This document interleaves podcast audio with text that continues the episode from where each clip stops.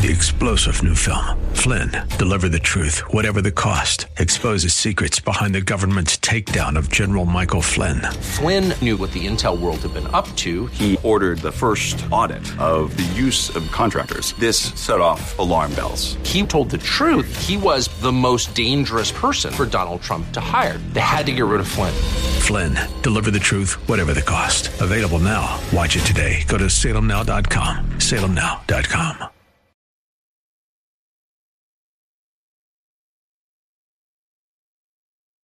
We shall pay any price, bear any burden, meet any hardship, support any friend, oppose any foe to assure the survival and the success of liberty. American prosperity is the bedrock of freedom and security all over the world. An obligation to the heritage of liberty and dignity handed down to us by our forefathers. It's time for the Pro-America Report with Ed Martin on The Answer San Diego. Welcome. It's Ed Martin here on the Pro-America Report. Great to be together. Very, very good day to you. Please make sure you visit ProAmericaReport.com, ProAmericaReport.com. If you go over to ProAmericaReport.com, you can sign up for my Substack, where I send out some key longer form writing. People seem to enjoy that, and so check that out. And also, please visit phyllisschlafly.com and sign up there for the daily email, the Daily Wink. And today, what you need to know here on the Pro-America Report, what you need to know is, what about Michigan? What about Michigan? The Michigan primary was a Tuesday. It included Democrats and Republicans. I'll leave aside for a moment the details. There's actually some of the delegates to the Republican National Convention will be allocated at a convention, a state convention, in a week or two, but it doesn't matter. They had primary voting in both the Republican Party and the Democrat Party in Michigan on Tuesday, and the results were 70% for Trump, 30% for Nikki Haley, so a resounding win, 80% for President Biden, and 20% for not Biden. Now, the media rushed to cover this and say, holy cow, can you believe it? Donald Trump has got a real problem. Holy cow. 30% of the Republican Party, even though obviously he's going to be the nominee and he's so popular, 30% are still really never Trump or not Trump or somebody else. On and on and on. Here's why that's fake news. It's fake news because Nikki Haley had spent herself $76 million in the last 4 weeks. She also had hundreds and hundreds of thousands of dollars in earned media in every single market, and millions nationally, because every single television show, newspaper wanted to write about her. They want, remember I told you, follow the money. They need to have some kind of race so there's something to cover. The media needs, the media wants some kind of race to cover. So they spend, let's conservatively say it was $100 million in real money and in earned media that were spent on behalf of Nikki Haley, and she only got 30%. That's how you should look at it. But it's still dominant. And you have to say to yourself, how many of the 30% who voted for Nikki Haley are going to never vote for Donald Trump? Not many, if they're really Republicans. Now, if they were Democrats, like there were in some of the other primary elections where, South Carolina, there was lots of Democrats admitted they were going in. They were going into the polls and walking out. The exit polls were showing that they were actually Democrats, and they were they were voting for Nikki Haley to cause trouble. But of course, what you need to know is the real story is what happened to Biden. The sitting president, running against literally no one in Michigan, only received 80% of the vote. How's that possible? There was nobody with any money, or there may be like some random name on the ballot in the primary, but there was no one with any real horsepower, no money, no name ID, no nothing. It wasn't someone that could say, well, I was the starting shortstop for the Detroit Tigers for 10 years, and now I'm running for president because I'm sick of Biden. Nothing like that. No, nobody there. Nobody that anyone knew. And 20%, in fact, a lot of the 20%, I think, voted for, literally, you can vote for neither candidate or not the guy on the ballot. Why? Well, because Michigan has a cross section of Democrat voters that are in big trouble for Joe Biden. Who are they? African-American men, lots of them, working men and women, auto workers, manufacturing, who are disenchanted. They were told the electric vehicle thing, the green thing, all these things would help them. Nothing helped them. They feel inflation. Both those groups feel inflation.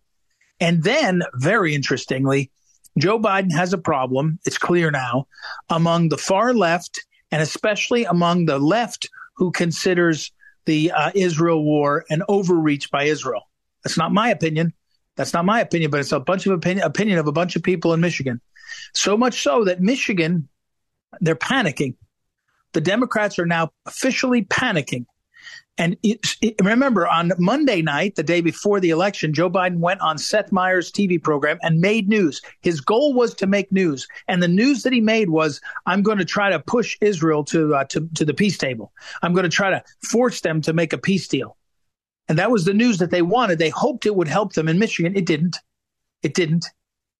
At this point, the Biden campaign plane is on a glide path. They've got no engines working, and they're gliding towards the ground. The question is whether they hit the ground before Election Day or if they're going to be able to make it to Election Day. Because at this point, there's no energy.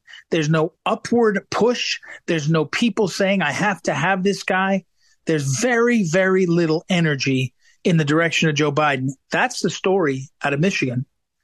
The story out of Michigan is that people in this country are tired of Biden, tired of the Biden economy, tired of Biden's wars, tired of Biden's approach. They're embarrassed by the guy on the world stage, all these things. Now, it's not everybody. Don't get me wrong. There's still 45% of the country that's going to vote Democrat, that's going to either say they hate Trump or they like the Democrat policies.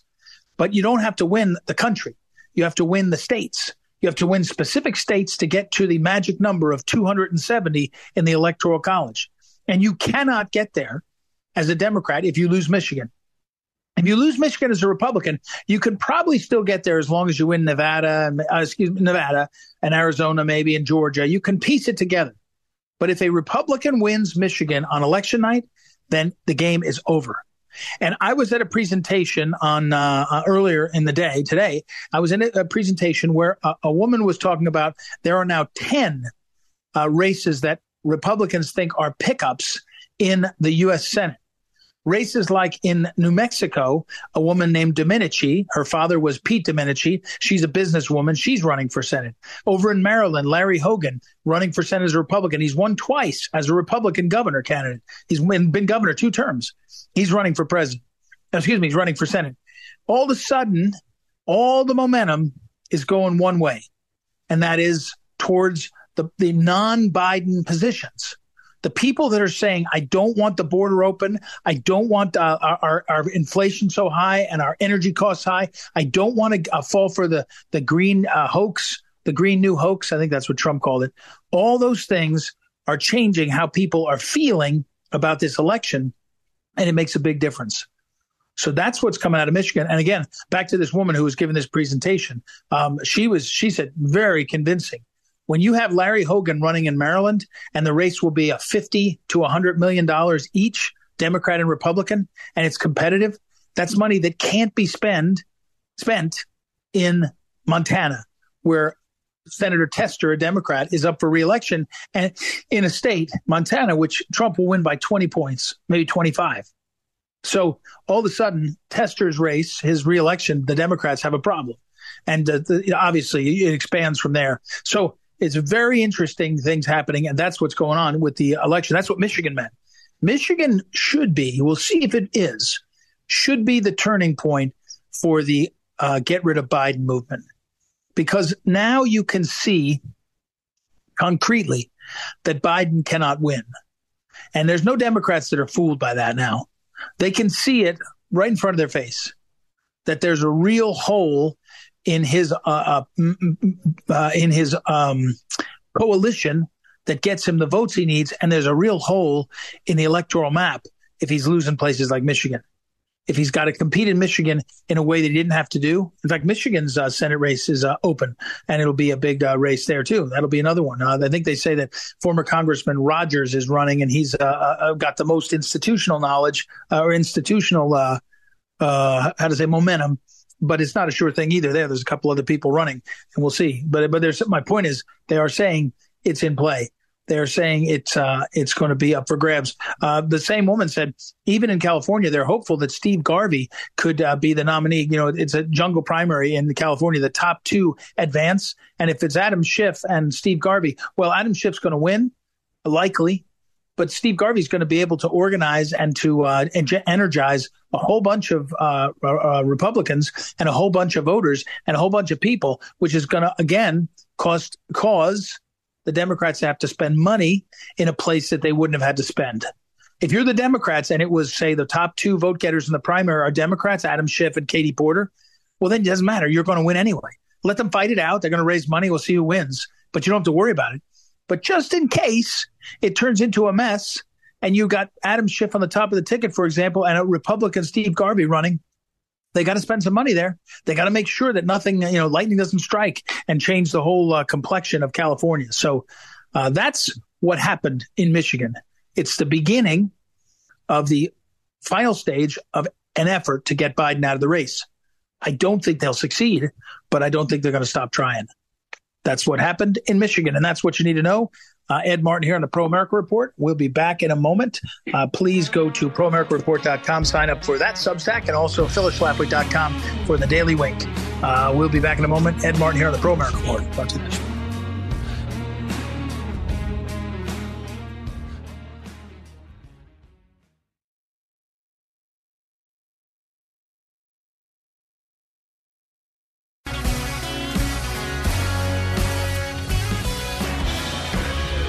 Welcome back. Welcome back. Ed Martin here on the Pro-America Report. I've been looking forward to this interview for a while because the Parents Television and Media Council, you can find their work at parentstv.org. It's a really important mission. It's been around for decades and decades, focusing on research and education, advocating about responsible entertainment. And you can tell from the name, Parents Television. It was kind of famous for that for a while, Parents Television Council, but media was added because, as our next guest and I were talking off air, kids don't watch TV the same way. So Melissa Henson has been with the Parents Television and Media Council for a couple of decades now, and now is the vice president of programs, a senior leader there. Welcome to the program. How are you today?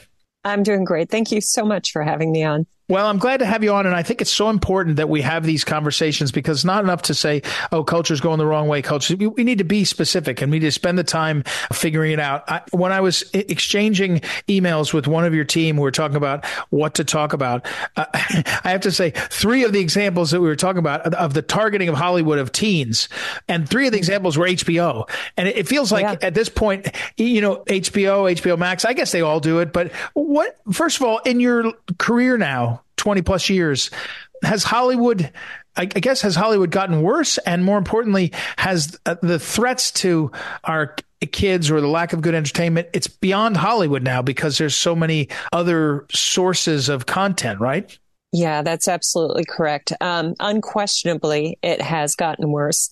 When I started out with the Parents Television Media Council, we used to be just the Parents Television Council because the biggest threat was coming from what kids were watching on broadcast television during primetime viewing hours. And that was, you know, like around 1997 is when I started working with the PTC. Well, you think about what was on TV in 1997 compared with what kids can watch today. Right. And it was positively tame. And the biggest problem, I think, confronting our kids today is there is no regulatory authority over these streaming services that kids are now getting their content from. You know, the FCC has no authority there. Broadcast decency laws don't apply there. And in many cases, you don't even have advertisers keeping the content in check. So, you know, back in the 90s, HBO and Cinemax were the channels that you would go to if you were looking for really edgy content. And frankly, a lot of the stuff on those channels was pornographic. I mean, there's no way around it. Right. But now you can find similar content on Netflix, which many people openly bring into their homes. They embrace it. They love it. They subscribe to it. They let their kids use it. So you can find similar content now on Netflix. You can find similar content now on Amazon crime. You can find similar content now on Apple TV Plus, all these streaming services that families are welcoming into their own homes with open arms, have content that I would say is at least comparable to the pornographic content that was exclusively available on premium cable channels like HBO and Cinemax a couple of decades ago.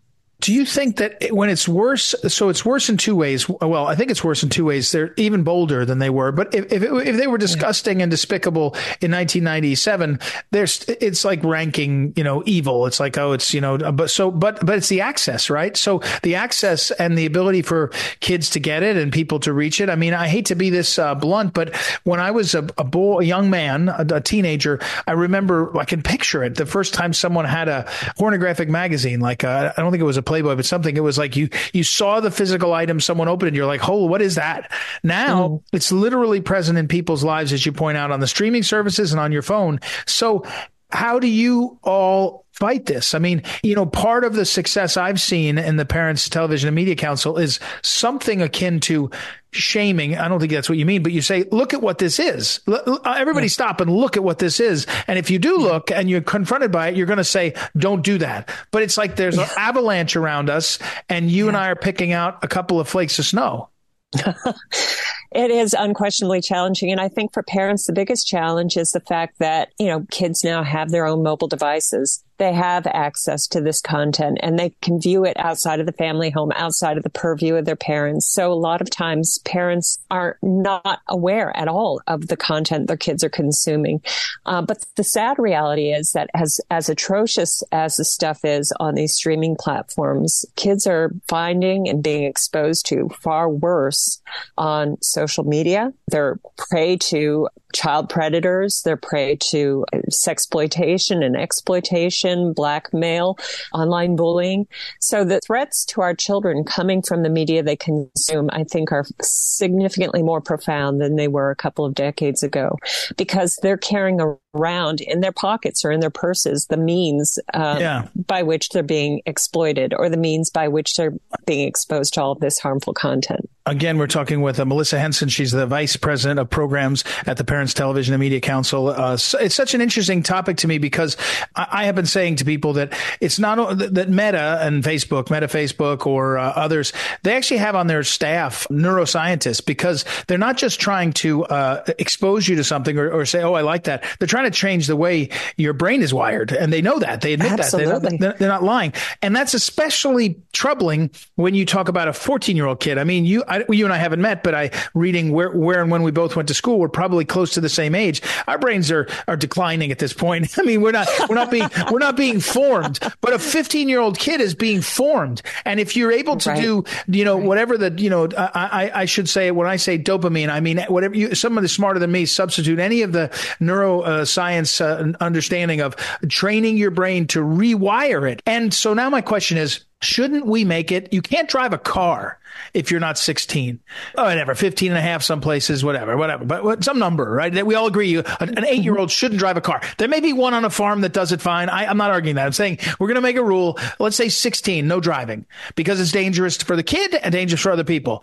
Well, isn't it clear that social media and smartphone exposure on a 13-year-old kid is going to be a danger to the kid and to the society? Can't we ban that, or are we way past that? Yeah, I think you're right. And you're absolutely right about the brain chemistry behind it. And, they are employing the same sort of psychological tricks that gambling casinos employ. Exactly right. Yeah, they're trying to trigger those dopamine rewards in order to keep kids locked on those sites, because that's how they get their revenue. And they have estimated that, teenagers are worth something like $11 billion in revenue to these social media companies. So they're not willing to let go of that market, and they won't give it up without a fight. And they are working on finding ways to get you more and more hooked. So the more you engage with a specific kind of content, the more of that content you're going to receive, right? Because that's what's going to keep you on that social media site longer and longer. What they're finding is because we do tend to become inured to certain kinds of content, we do become desensitized. That's human nature. And so what they're finding is that kids get more and more extreme versions of the content that they're engaging with. So if you're a teenage girl and you're looking for, fitness advice or you're looking for healthy food recipes, pretty soon you're going to start getting pro-anorexia content. Right. Or if you're a kid who is going through a period where maybe they're feeling kind of down and all of a sudden they're engaging with content that is maybe a little dark or a little bit depressing, they're going to get more and more content that is feeding their feelings of depression and anxiety to the extent that, we've heard now in several congressional hearings, testimony from parents of kids who were driven to suicide because of the media algorithms, the social media algorithms and the content that they were getting fed from these. So there are devastating consequences. And you are absolutely right about the effect that this has on a not yet developed brain. As a woman, I'm going to be 50 years old. Older. I'm older than you then. I'm way older than you. I'm 54 this year. Go ahead. Sorry. But I can look at a Facebook feed or an Instagram feed and I can recognize, this isn't this person's everyday reality. This is the highlight reel. Right. I recognize that they don't take these fancy European vacations every day, that this is something special in their life that they want it. But to a teenage brain, mm-hmm. What they're seeing is the daily reality, and they're comparing their lives to the highlight reels that they're seeing on social media, or they're seeing their friends going out and having fun and saying, why doesn't my life look like that? Or they see people wearing expensive designer clothes and they say, why can't I dress like that? And they're comparing their lives and they're feeling down about themselves because of that comparison. And they don't have the life experience or the discernment to be able to understand that this is not the reality, that this is a version of reality. It's a highly curated version of reality. Yeah. Well, it's very helpful. Thank you for being out there. I'm out of time, unfortunately, but thank you for being out there. And I encourage you. Again, our guest has been Melissa Henson, Melissa Henson is Vice President of Programs at Parents Television and Media Council. And you can go to parentstv.org and check all their stuff out. We need your voices out there, and I hope we can lift them more and more for this fight. So thank you. We have to take a break, everybody, and be right back. It's Ed Martin here on the Pro-America Report. Back in a moment.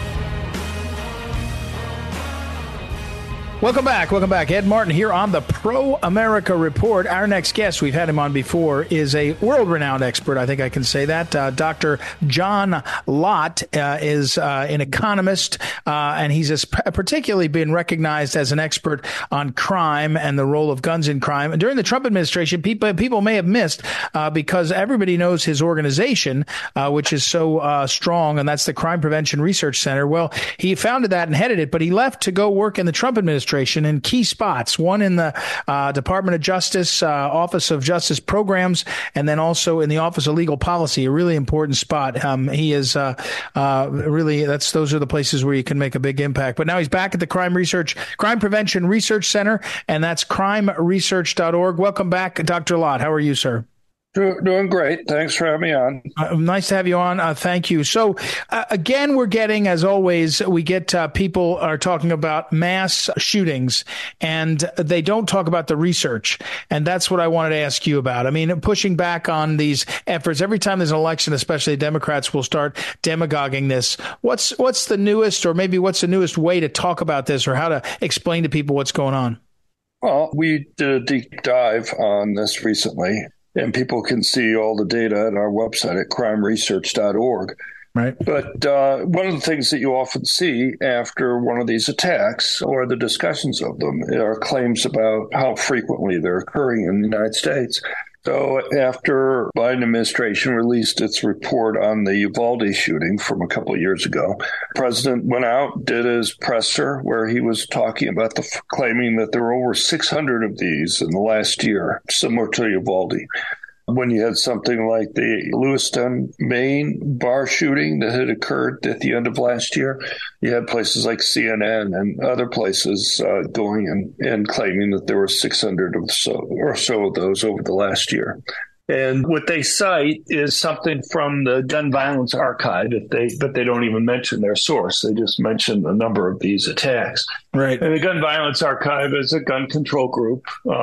Just to give you an idea of who they are. A couple of years ago, it was revealed from a Freedom of Information Act request that this group had gone out there and been lobbying the Centers for Disease Control to remove data from their website that it showed the rate of defensive gun uses. And their reason for doing that was they were arguing that having that type of data up on the Centers for Disease Control website was making it more difficult for them to go and lobby for the types of gun control laws that they thought people should be having. So, just kind of what I would regard as kind of an inappropriate argument for somebody to be making to a supposedly scientific group. Of course, obviously, you have things like teachers' unions have been working with the Centers for Disease Control also on their trying to keep the schools closed. So it wasn't the first time that the Centers for Disease Control had been considering political arguments, but it's just an example. In any case, they have their own definition of what a mass shooting is. And basically, they define a mass shooting as 3 or more people injured and or killed in any type of shooting. The problem is that the vast majority of their cases, about 80% of them, involve drug gangs fighting against each other. Most of the rest, overwhelmingly, are things like robberies. And it's not that those aren't important. I mean, obviously, one doesn't want anybody getting hurt. And by the way, when they say injured and or killed, when they define injured as simply people being injured, even those who weren't shot. So if somebody's trying to run away from a shooting and trips and falls and gets hurt, that would be classified as injured. Okay. But, when you're talking about something like Uvalde or whatever, they're very different. I just would argue that they're talking about basically comparing apples and oranges. What causes and solutions for things like drug gangs fighting against each other over drug turf are very different than somebody going into a mall or a school or a movie theater or a restaurant or a grocery store with the sole goal of trying to go and harm as many people as possible and kill as many people as possible so that they can go and get media attention. For example, what drives the increases or decreases in things like gang fights over drug turfs is pretty simple. It's what happens to the profitability from buying or selling drugs. As those change, as the profitability from selling drugs goes up, you're going to see more gangs fighting against each other over drug turf.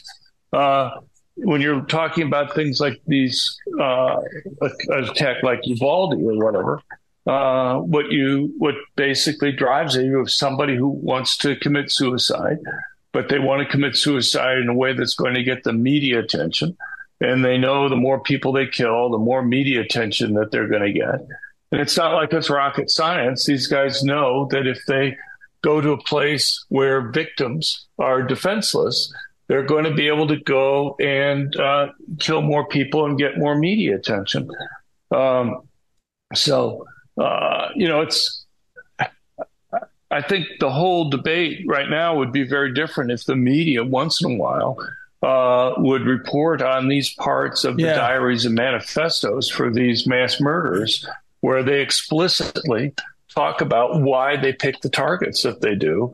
And try to go after these gun-free zones. But the bottom line is pretty simple. The bottom line is that what drives these attacks for mass public shootings and how you stop them is completely different. But the president He wants to conflate that. Let me ask you that, Dr. John Lott. You're famous again, the Crime Prevention Research Center and crimeresearch.org. You're famous for the in-depth analysis, and people will look at it and say, "I see it."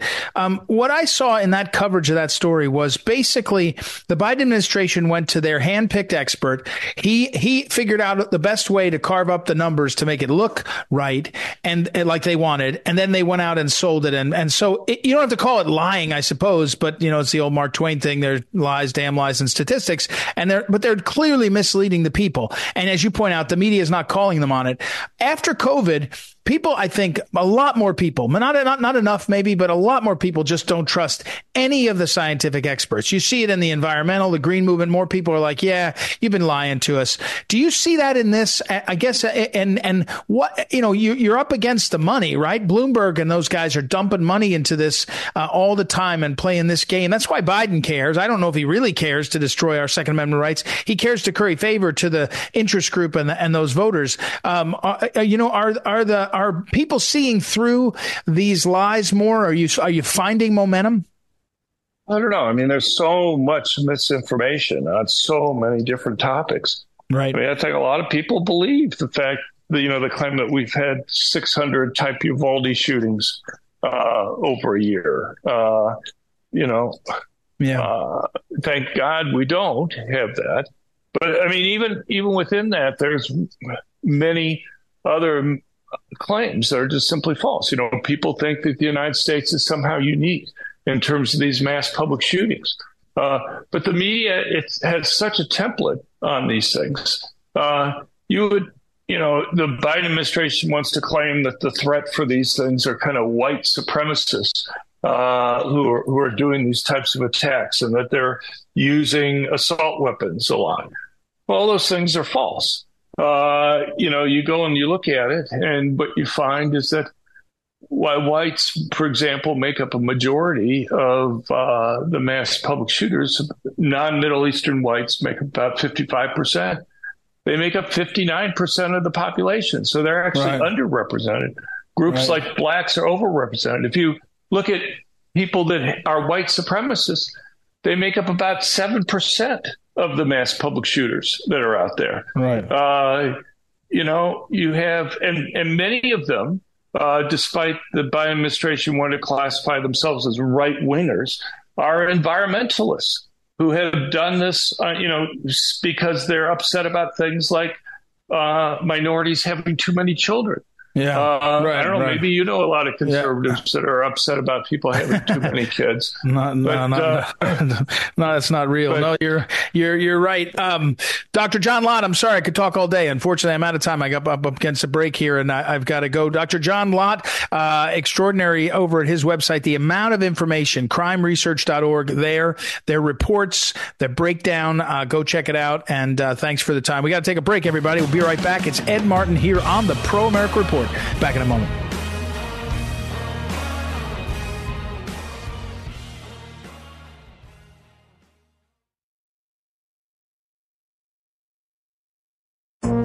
This is the Phyllis Schlafly Report from Phyllis Schlafly Eagles. Mrs. Schlafly was a courageous and articulate voice for traditional values and common sense for more than 70 years. Now continuing that legacy, here's the president of Phyllis Schlafly Eagles, Ed Martin. Systemic racism is a common scapegoat for leftist race movements like Black Lives Matter.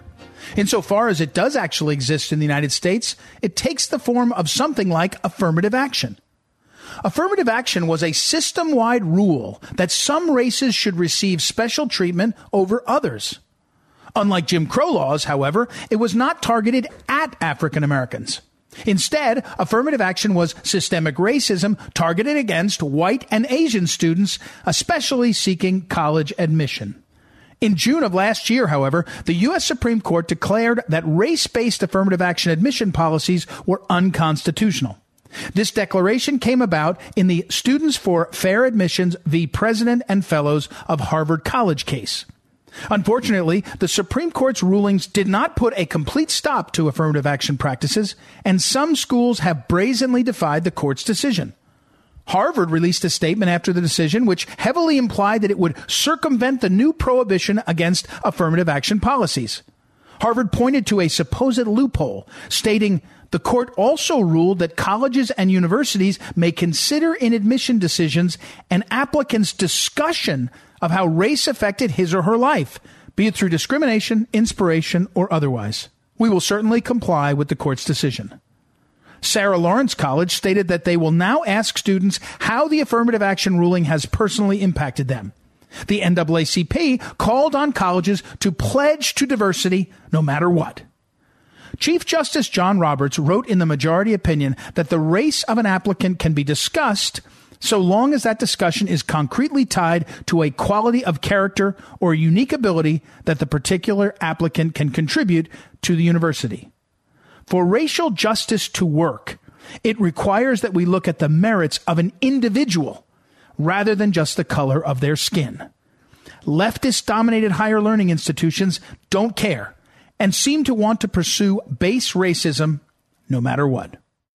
This has been the Phyllis Schlafly Report from Phyllis Schlafly Eagles. Do you have a college-bound son or daughter? Do you care about the next generation? At phyllisschlafly.com, we expose the liberal agenda and anti-Christian mindset found on most college campuses and help equip conservative students to stand up for their beliefs. Visit us at phyllisschlafly.com and join us again next time for the Phyllis Schlafly Report.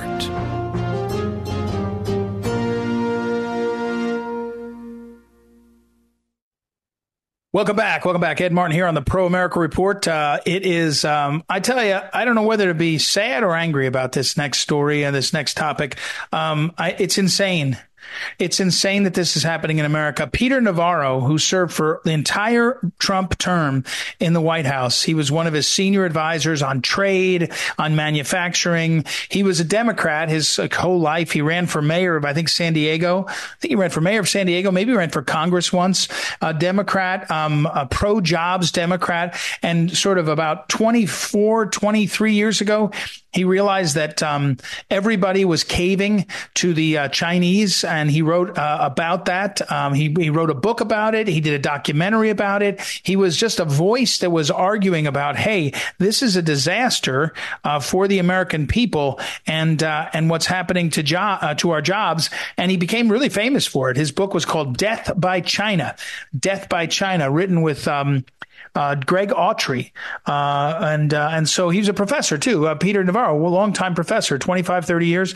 I think he went to Harvard for his PhD. He's really kind of a genius character. So he serves all that time with Trump, and he had ideas on what could be done after the election in 2020. He saw evidence that made him think that there was questions about the election. He thought there was ways that it could be delayed to try to figure it out. I don't think he ever thought of himself as an insurrectionist. He was never convicted of insurrection, et cetera, et cetera, et cetera.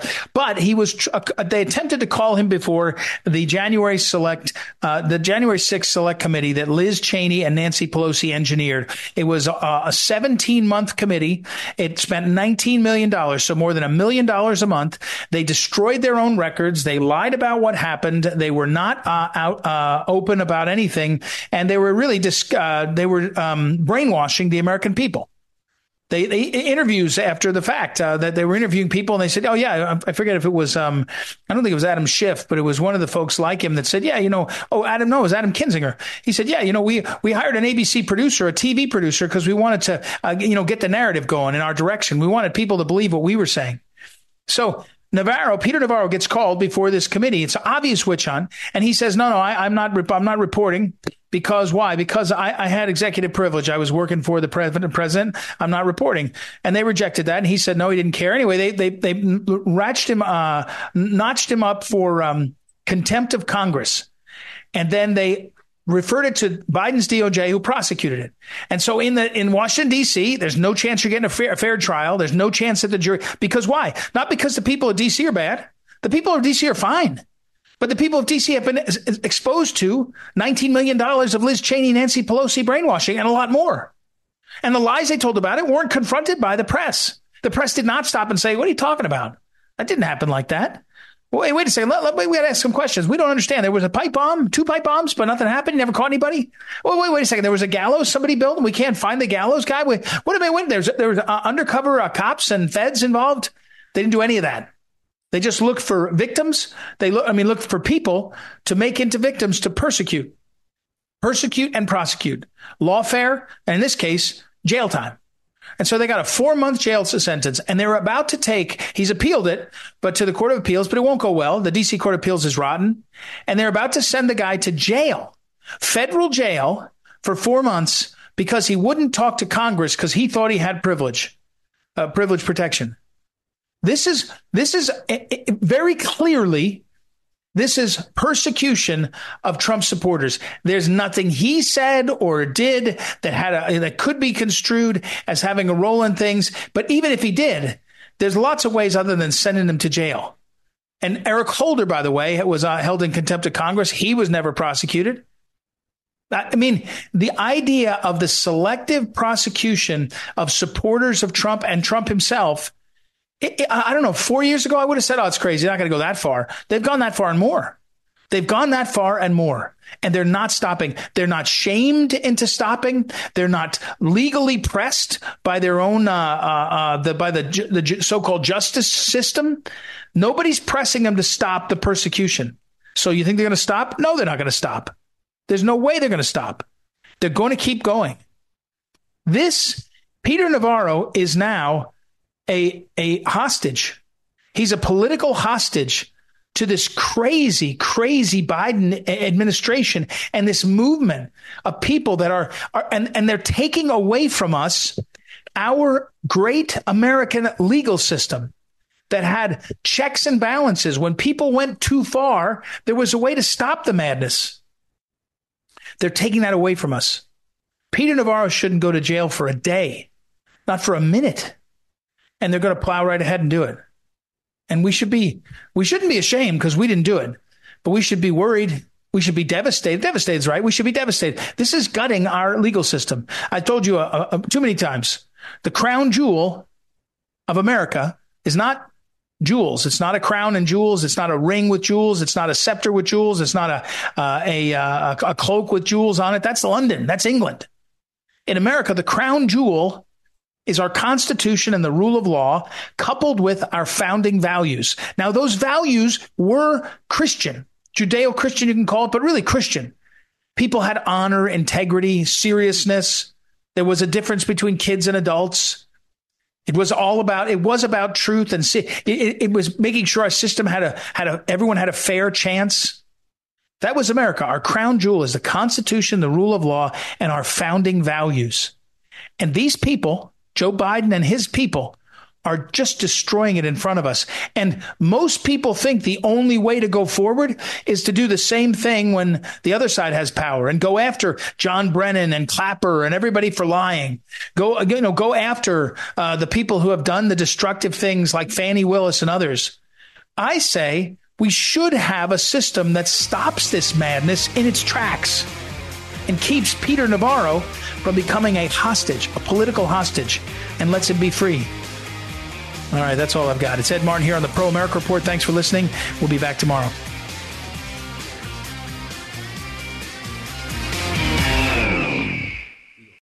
Three-star General Michael J. Flynn, head of the Pentagon Intelligence Agency, knew all the government's dirty secrets. He was one of the most respected generals in the military. Flynn knew what the intel world had been up to. He understood its funding. He ordered the first audit of the use of contractors. This set off alarm bells. The explosive new documentary, Flynn, Deliver the Truth, Whatever the Cost, and covers the facts behind this scandal. Flynn told the truth. He was the most dangerous person for Donald Trump to hire. I find out the worst enemy that I'm going to face in my life is right here in America. They took my assessment and they wanted me to change it. And I was like, I'm not changing it. They had to get rid of Flynn. With in-depth interviews, archival footage, and never-before-seen personal records of the man behind the headlines. I just felt like I was drowning. Flynn, Deliver the Truth, Whatever the Cost. Available now. Watch it today. Go to SalemNow.com. SalemNow.com.